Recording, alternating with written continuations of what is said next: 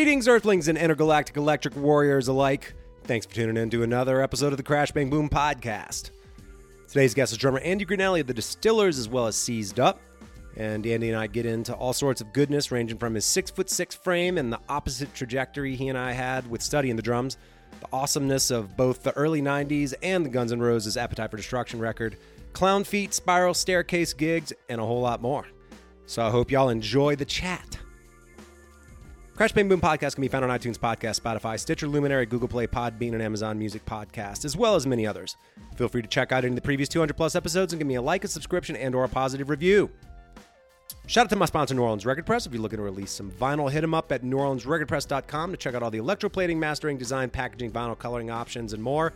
And they even got a real-time quote generator to add it all up and keep tabs on all that goodness.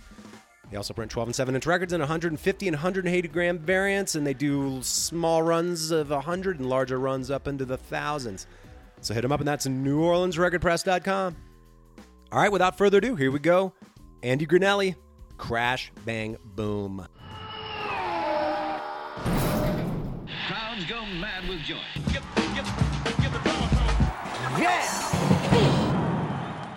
All right, Andy Granelli of the Distillers and Seized Up, formerly Darker My Love, formerly Nerve Agents. How are you doing, my man? I'm doing great. Thank you very much for having me. Uh, I appreciate it. I love the podcast, and uh, I'm stoked to be here. Nice, man.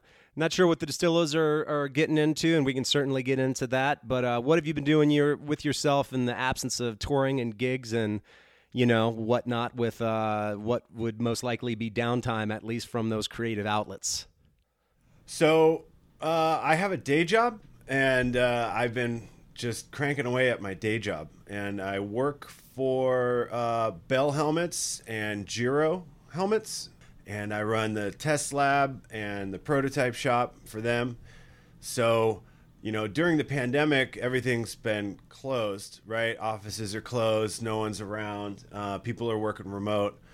But the nature of my job is that uh, I kind of have my own space in the building, um, being the prototype shop and the test lab.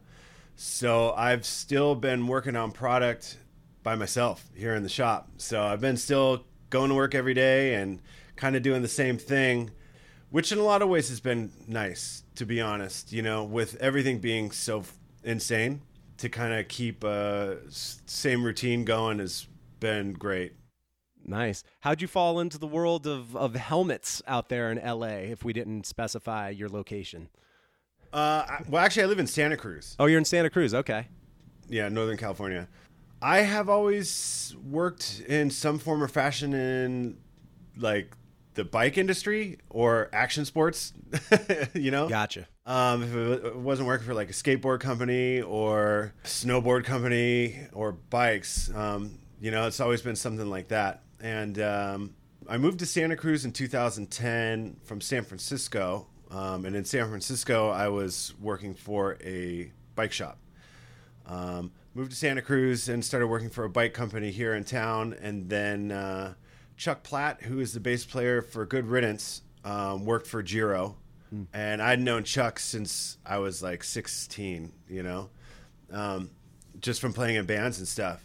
And uh, there was an opening in the shop, and shop work is kind of up my alley. So it just all happened, all came together. And I've been here now like 11 years. Wow. Damn.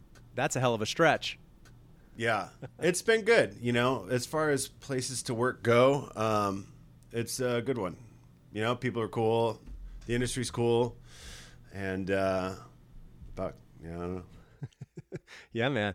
Uh, you know, it's a long-standing sort of phrase when people say that they found punk rock in the sort of tectonic shift or realization that ensued. And but you're a guy who has primarily, at least to my knowledge, played a lot of punk rock. So I guess what was that realization or moment for you that that led you in this direction?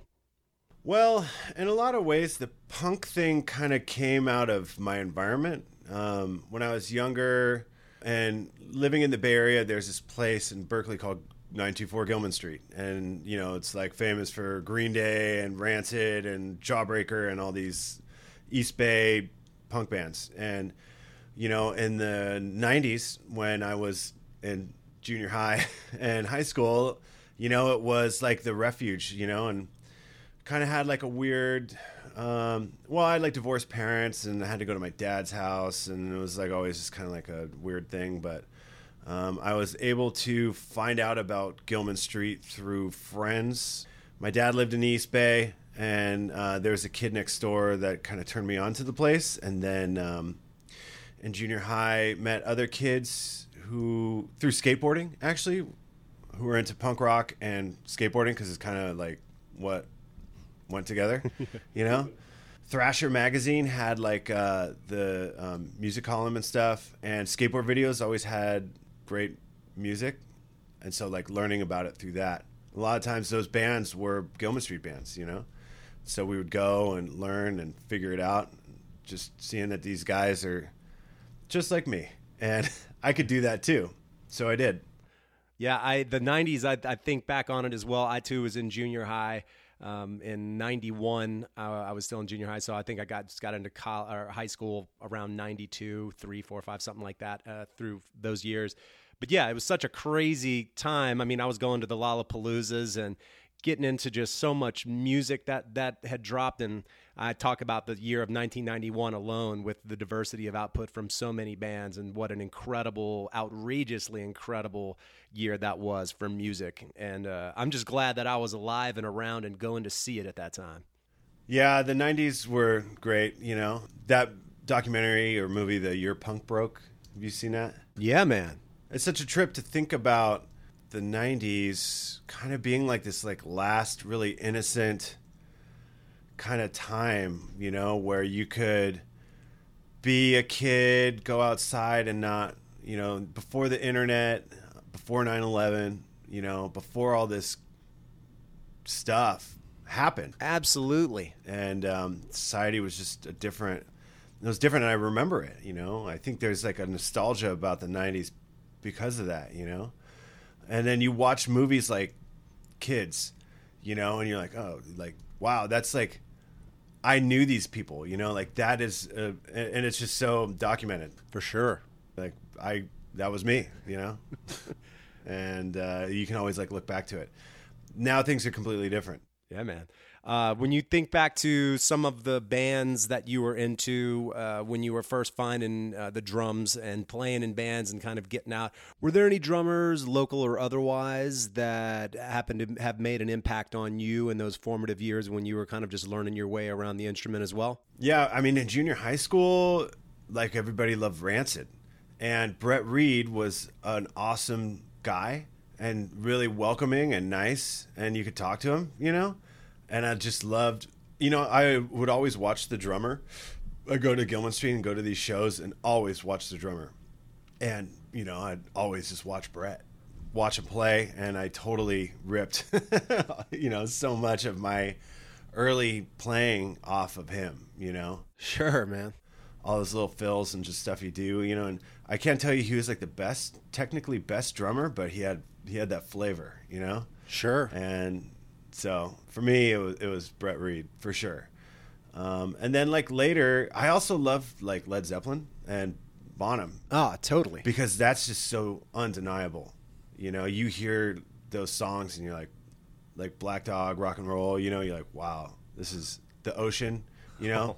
yeah, man. This song is good because the drums are awesome. Hundred percent. And what's amazing about Bonham is that you know he had such a style and such a specific sound that you could hear that on the records, but they were capturing his live sound. So then when you would hear them live, he had that sound as well. It was one of those kind of rare moments where uh, it it transferred to both live and recording, and the guy had such an undeniable presence, feel, groove, sound, everything in between. Yeah, I mean, it's yeah. yeah I, I don't. What else can you even say, right? Yeah, he was perfect. You know, his playing is perfect. Totally, man. Uh, it's funny. I kind of gravitated towards like some of the the punk rock guys, I guess that maybe were a little bit more of the the chops end of it. And you know, I mean, even if it was like early Police with Stewart Copeland or uh, the drummer of No Means No, I think that's John Wright. I forget which of the Wright brothers, but those guys that could like kind of had punk rock attitude and spirit, uh, but also kind of had some chops to boot you know uh, and I, I dug those like those those almost those two guys in particular i was like man i really love the spirit of of what they're playing you know yeah it's a funny thing to play fast and powerful too. Yes. and it's a lot. It's so much of it's technique, you know, and you kind of like I kind of did it backwards, where I, I think like you know, like they talk about like the Moeller technique, you know, to to kind of like that like whipping motion with your arms and realizing later in life like oh like I was kind of doing like kind of figure that out out out of like necessity trying to like just keep up, you know. I hear you. I never took drum lessons, you know, so I I kind of found out about all this stuff later. And then as like a young person too, I was kind of like a I don't know how to say it, but maybe a dumbass. you know, just thought like I could figure it out on my own. Yeah, I, uh, I, I, I, I withstood taking lessons for some years, and, and partially because one of my high school uh, teachers, my band instructor at the time, he said, if you're going to take lessons, make sure they don't deprive you of your style. You sound like you have a little bit of a style, so if you're going to go take lessons, at least keep your style in mind, and then technically you can learn what you need to learn from them, and then build that up on top of your style. But don't forget your style. And I was like, wow, man, that's what a what a fucking great line that was. I still remember to this day. I mean, that's one of the reasons, and at least the reasons I made up for myself why I didn't take lessons. Because I thought you were to go to these places and they would just kind of take away all your flavor. You know, they'd tell you, like, oh, you got to hold the sticks this way and it's all got to be this kind of regimented thing. And then not learning till later in life that, like, these are just techniques you have in your toolbox. You don't, you know, you, you, you apply them to your, to yourself. You don't live by them. You know, there's a gray area there. It's not as black and white. Absolutely, man. When you think back to some of those bands that you were into at the time when you were a kid, are there some of those that stood the test of time? Because you know, I mean, I grew up. Uh, I was born in the, I guess, '76, so I was definitely around for the '80s. So while I wasn't playing drums necessarily in the '80s, I was definitely listening to all the hair metal and then the Cult and then like Guns N' Roses in '87 and all that stuff. And you know, some of it uh, didn't necessarily age so well. So I'm just curious of some of the stuff that you came up on. If you listen back, back to it and you're like, you know what, this still has it. This is still killer. I, I was born in '79, so kind of you know same with you. Like with the Guns N' Roses thing, Appetite for Destruction came out, and you were like, wow, you know, this is insane. Totally, man. And I was in the sixth grade. No, I think I was in the fifth grade when that came out, and thinking like, like, oh, this is like what bad kids listen to, right? Yeah. And then kind of like looking around and being like, I like it, you know? is this okay that I like it? And the drums were so clear, you know? So in the fourth grade is when I was exposed to like being able to play the drums. And in my elementary school, they were like, you could do band now that you're a fourth grader. Here are the list of instruments. And we had like an assembly. And they're like, you could play the horn or the clarinet or this or that or the drums. And it was just looked really cool. You know, it's like, I want to do that. You know, that's what I want. And so I had then in the fourth grade kind of been like on this like bend to be like, where's the drums? You know, what are drums? And so when Appetite for Destruction came out and you could hear them, I was like, oh shit, those are drums. You know, Oh, totally. hell yeah, Mr. Brownstone. You know what I mean? Crank it. What is that? You know, mom, what's what does he mean? You know, and my mom being like, what? Like this isn't no, son. You know. Oh my God, man! Conversely, there there are some music that my parents were into, and I was like, ah, I can't be digging the shit that my parents were into. Then inevitably, I found that I, I liked it as I got older, you know. And like, funny enough, like early country music, like all the Johnny Cash and Waylon Jennings and George Jones, and like, and and my mo- my mother listened and like would sing Emmylou Harris songs, and because she was listening to that, she also listened to Tom Waits, so she kind of had like a strange little pot that she was stirring uh, sonically with that. But those are like some of the, all those aforementioned artists are all artists that I kind of like ended up gravitating towards, despite sort of dismissing it early on because my parents were into it. It's kind of funny. I mean, do you have any of those bands that you got into more recently that you might have dismissed at the time? No. For me, I, I kind of just always liked it. I didn't care. Like, if my parents liked it, I wasn't like, ugh, that's lame, you know? I mean, and really, it was just my mom. Like, if my mom liked it, I was like, okay. Uh, maybe Hall & Oates. You know, my mom was like really into Hall & Oates. I thought that shit sucked, you know? but you know, like Creedence, I was like, I still do and always will love John Fogerty's voice, dude. I love Cosmo's drums. Like, man, you know, that's some awesome stuff. And I'll put on like Green River and play the whole record just to practice, you know, because it's awesome. It's fun. It's great. I love it. Hell yeah, man! You mentioned uh, CCR. I mean, in in thinking about that, I think about people with raspy voices, and we can certainly talk about Brody's. But I mean, I love Fleetwood Mac because I love Stevie Nicks' voice. She has that rasp. Uh, obviously, John Fogerty has it. I mentioned Tom Waits. He's on another end of the spectrum, as is somebody like Howlin' Wolf. But I have historically loved people that have a little bit of inner distortion and how it just kind of the voice naturally breaks up. And Brody is certainly uh, a case of that. So I guess we can talk a little bit about the distillers. But uh, how'd you end up getting that distillers gig in the first place? So, you know, being in from the Bay and Gilman Street, you know, those Rancid guys were around a lot, and I knew them. And my band, Nerve Agents, played a lot, and we were around a lot. And the band started getting more and more popular. Um, we had two records on Revelation, and then Tim and Lars approached us from Rancid, and they were like, you know, do you, we want you guys' third record to be on Hellcat, which is you know Epitaph Hellcat, and so we were like, yeah, okay. And at the time, Brody was married to Tim uh, from Rancid, and um, Brody had just started Distillers. She had Kim playing bass and Matt Young playing drums and they just she released a seven inch four songs and then they had like a demo. We were bringing them on on shows. They were opening for us for nerve agents all the time and coming up to san francisco and then we go down to la and they'd open for us down there and you know so we became fast friends and um, you know brody and i became friends. We became close and uh, as time went on they had some inner struggle in the band and she ended up breaking the band up and um, you know she was going to quit and just stop playing. But then she had also had this tour booked and it was like an opening slot for rancid and afi and it was in the winter of 2000 it was going to be like a big tour. It had like a lot of promotion behind it. And she had no one to play. And we talked. I was like i'll do it. You know i already know these songs. Like let's do it. And so i did it and I got uh, the bass player from the Nerve Agents to fill in as well. And then after the tour, it was kind of like looking around and um, Nerve Agents, you know, man, I just all I've ever wanted to do is play. You know, I want to play drums, I want to go on tour, and I dropped out of college to do this. You know, and I wanted to do it, and the other guys in the band kind of didn't have the time and capacity to do it as much as I wanted to. So I tried to do both, and um, unfortunately, I ended up kind of killing the nerve agents. It just didn't work out, you know. And it was a time where I think it's different now. Like guys, I think players can be in all kinds of different bands now, and you just make it all work. But back then, I felt like you had to be loyal to your people, and you couldn't do that. You know, you couldn't be like, you know, the hard part about being a drummer is you're not uh, you're not your own artist in a way. You're you're like a complementary piece so you end up kind of playing with other people, like you rely on them. For sure.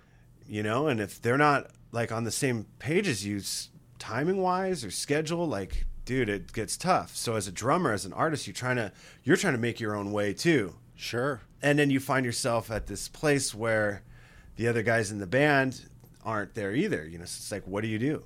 You know, so I was kind of felt like a choice had to be made, so I made it. You know, I made the choice of working more, and that's the choice I've always tried to make: to work more. Um, I think work is good; it keeps you honest, and I mean, we live in a society where you got to make that money. so if you're not working, you're not making that money, and simple, you know. I grew up poor, so I don't want to go back. Don't want to go back there again, and so I fucking work, and that's what I did, and that's when I joined the Distillers. Nice, man. I guess once you started playing with them beyond that that first tour, it sounds like, and y'all and you became a member. Uh, what were some of the cooler gigs that that you played? Because I've definitely seen quite a few online. So it's looked like like y'all played some really awesome shows. Yeah, we did. I mean, we've done everything together, Brody and I. You know, um, toured the world and uh, just played with every band you could think of. You know, um, but you know, I mean, things of note like growing up in the '90s and like being of my age, like Red Hot Chili Peppers were like big for me. You know, and like Mother's Milk was like a big album. I like loved that record. Fuck yeah, dude. Yeah. Which I, I mean, you know, Jack played on Mother's Milk. I think Chad Smith came later, but um, No, Jack. So Jack Irons only played on the song "Fire," the Jimi Hendrix cover. Chad Smith is on all the other songs, and actually, actually, Fish from Fishbone plays on another uh, track on on Mother's Milk, and then after that, it's all Chad Smith. Okay. Well, you know, um, some great LA moments were were practicing, going to LA, and then being in the band, being in LA, and then we practiced at um, the studio is behind where Amoeba used to be, and this building's not there anymore. But the Chili Peppers had a place there too, and so we were in there like all day long, and then so were they, and then we just kind of like all started hanging out, like become friends, and like like, dude, this is fucking th- flea. and then like showing up to practice and like kind of getting set up and you know hanging out and then hearing like Chad and Flea like jamming, you know, and being like, dude, this is sick, you know. Yeah, man. Um, and then like uh, LA's like such a trip because everybody is there, and then you'll be, and especially at these like practice studios, you're like, what the fuck, you know, like you'll be standing there and like James Brown walk by and you're like, oh shit, and then uh, Chad Smith and Flea are like jamming in the next room, and then the guy from Love and Rockets will pull up, you know, and you're like, okay, you know, hey bud. Wow, that's really cool, man. Uh, of of some of those bigger shows, were there any particular ones that are especially memorable? Yeah, I mean, like the Reading and Leeds festivals were always pretty huge. You know, it's like ninety thousand people. I mean, we did we played in um, 2019. We did Reading and Leeds, and it's like, damn, you know, they just keep going. There's people for for days, and that was great. That was a great feeling too. And we played that festival in 2005 to ninety thousand people, and that was great. And then to come back.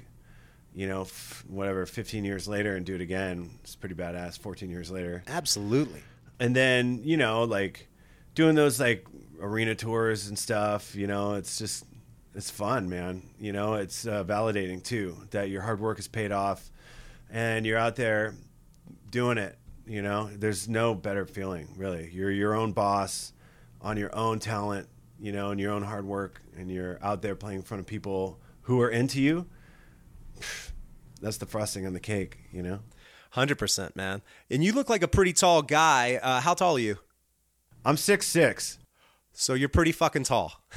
It's funny you bring this up right now too, because I've been, and you know, we are talking about like drums, and um, I've been watching a lot of drummers and like interest in technique and more of like ergonomics in playing too, and noticing that like a lot of drummers, I'm always like, if you look at Bonham, you know, his snare drum's like here, you know, he's got it like tilted, he's got it like tilted towards him, but it's it's like up at his chest kind of, and. uh you know, just how do you get like that articulation and power through your stroke?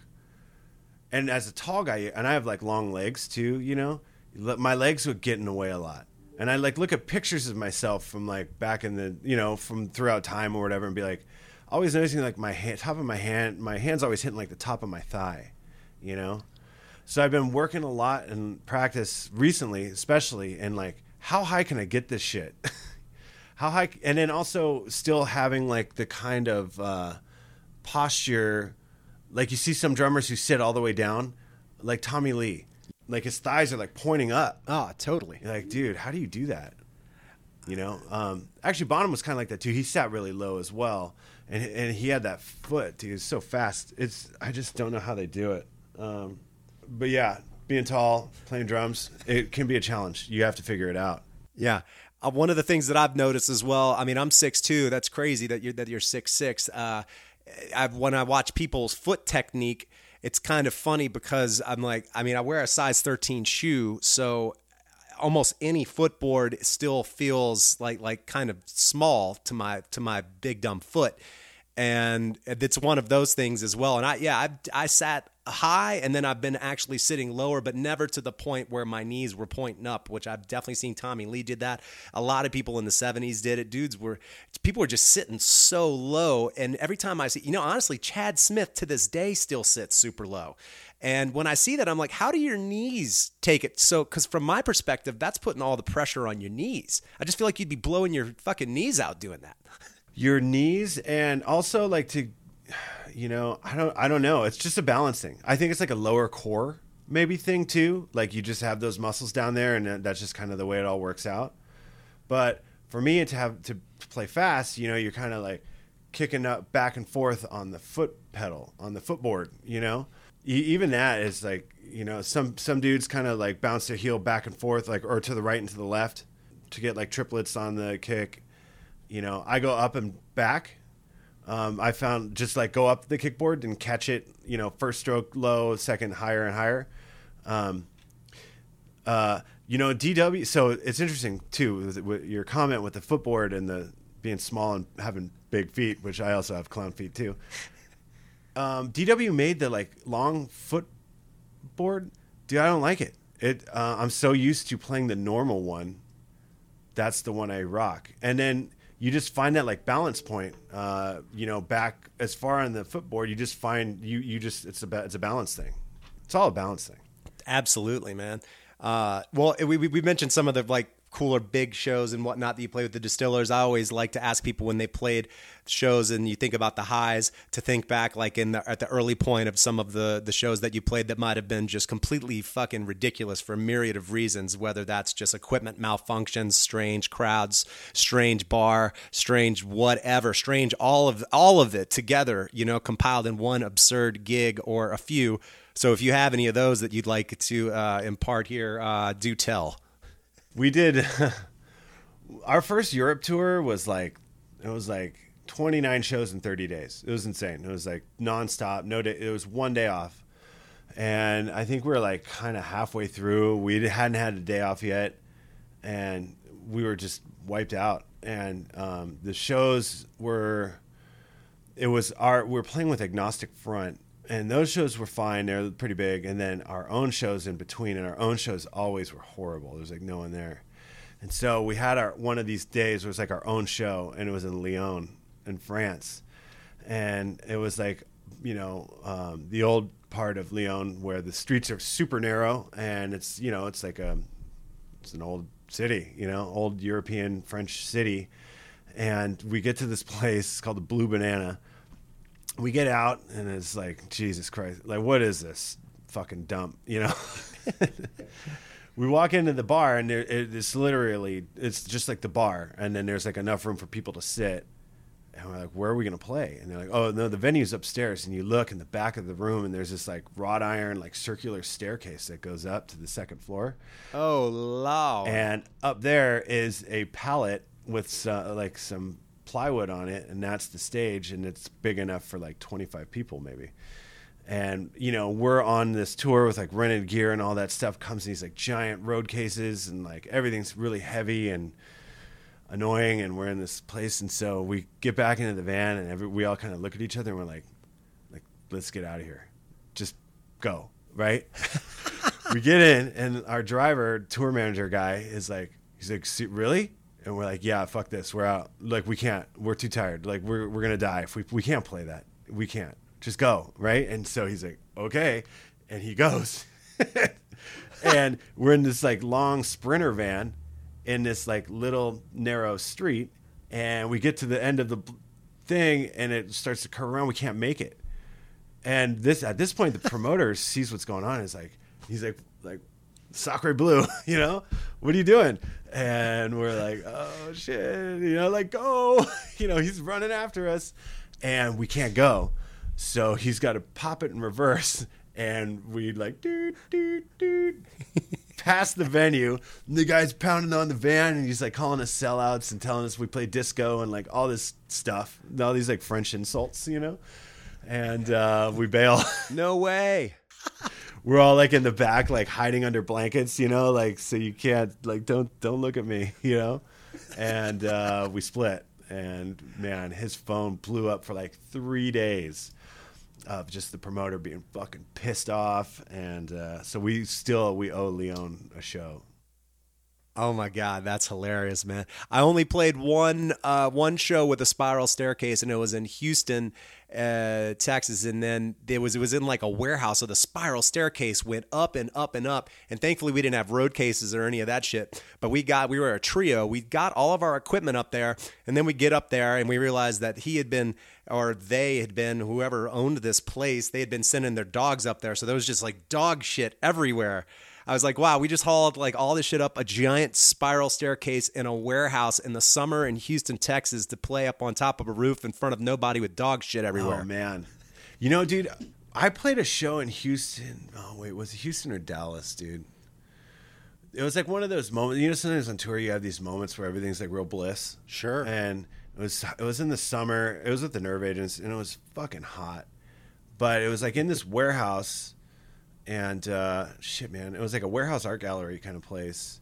And just I remember sitting out there looking at it was Dallas and looking at Dallas and being like, "This is beautiful." You know, it was really nice. Like, man, it was hot as balls, but the show was super fun.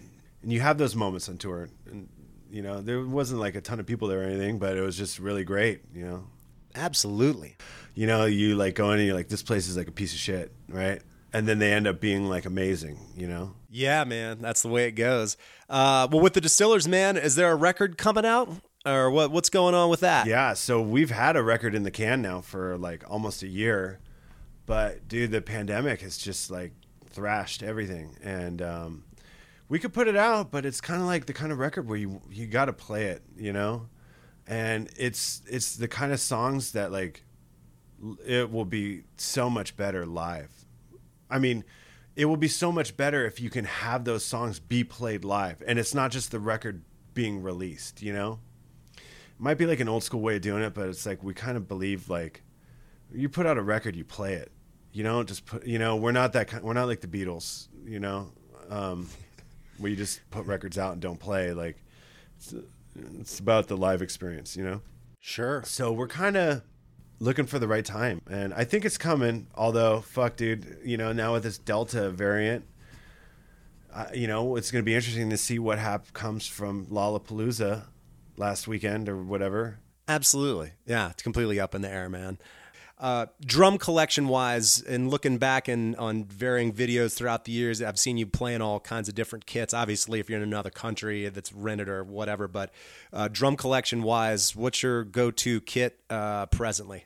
Right now, I kind of I have I'm playing uh, for Ludwig, which I'm very fortunate and very stoked to be a part of the Ludwig family as a Bonham fan. And Uli Salazar at Ludwig is a, a real awesome dude, and I love him. He's great, super supportive. Uh, I have a Vistalite kit from them and a classic Maple kit, Oh, nice. and uh, I kind of go back and forth between loving them both All great kits, man. Recently distillers did a like a live stream thing around christmas time and i played the classic maple and it sounded great you know? So probably the next touring cycle we do i'll probably play the classic maple. But the new Vistalites sound really great you know? They just dude i love the sound of, of Vistalites. And um, my practice kit i have at home is uh, I have two. I play uh, Vistalite. I have like a, a early '70s amber Vistalite with like all the sizes that I scored, um, and I play that. That's like my practice kit. And then I also have set up a uh, like a little three ply, 2012 14 um, three ply uh, maple mahogany kit, and that thing's pretty pretty awesome too. The you know it's interesting like you know some drums just have that like special size and like a 20 by 12 kick is uh really one of those drums you know I agree. I got a 20 by 14. It's a it's a Sonor kind of jazz style thin shell. You know, go, harken back to those Ludwig, Gretsch, uh, Slingerland, et cetera, kind of jazz kits. 2012, 14, and yeah, when I eh, when you sit behind it, it makes you play different. The the tones are very pure, very awesome, very warm, and the bass drum in particular is just like magic. yeah dude i mean ambassador heads, no hole, no porthole in the front, and um, it's just unreal. Like those drums sound so great. Right on. Well, man, it was uh, fun talking to you, Andy. I appreciate the time, and uh, it looks nice and sunny there. It's it's been it's cooling down a little bit here in Utah, but in my driveway, like last week or or so, it was 116 degrees, and like I'm from the the swamps of Louisiana, so that's that humidity is a different thing. But like regardless, when it's dry and it's 116 and it feels like there's no ozone out here, so the sun just melts your fucking brain. Uh, it's it's super hot. Yeah, that's a lot, man. That's that is very hot. Oh my God, man. Well, man, it, again, it was fun talking to you. Uh, and yeah, I look forward to this Distillers album coming out sometime soon. And uh, we'll have to stay in touch. Yeah, sounds good. And thanks for having me. I really appreciate it. And uh, if I were a bet man, I'd say that record will be out by March. How's that sound? It'll it's on. I like the- It'll be on Rise Rise Records, uh, Distillers record. Let's say by March. I like it, man. Right on, brother. Thank you.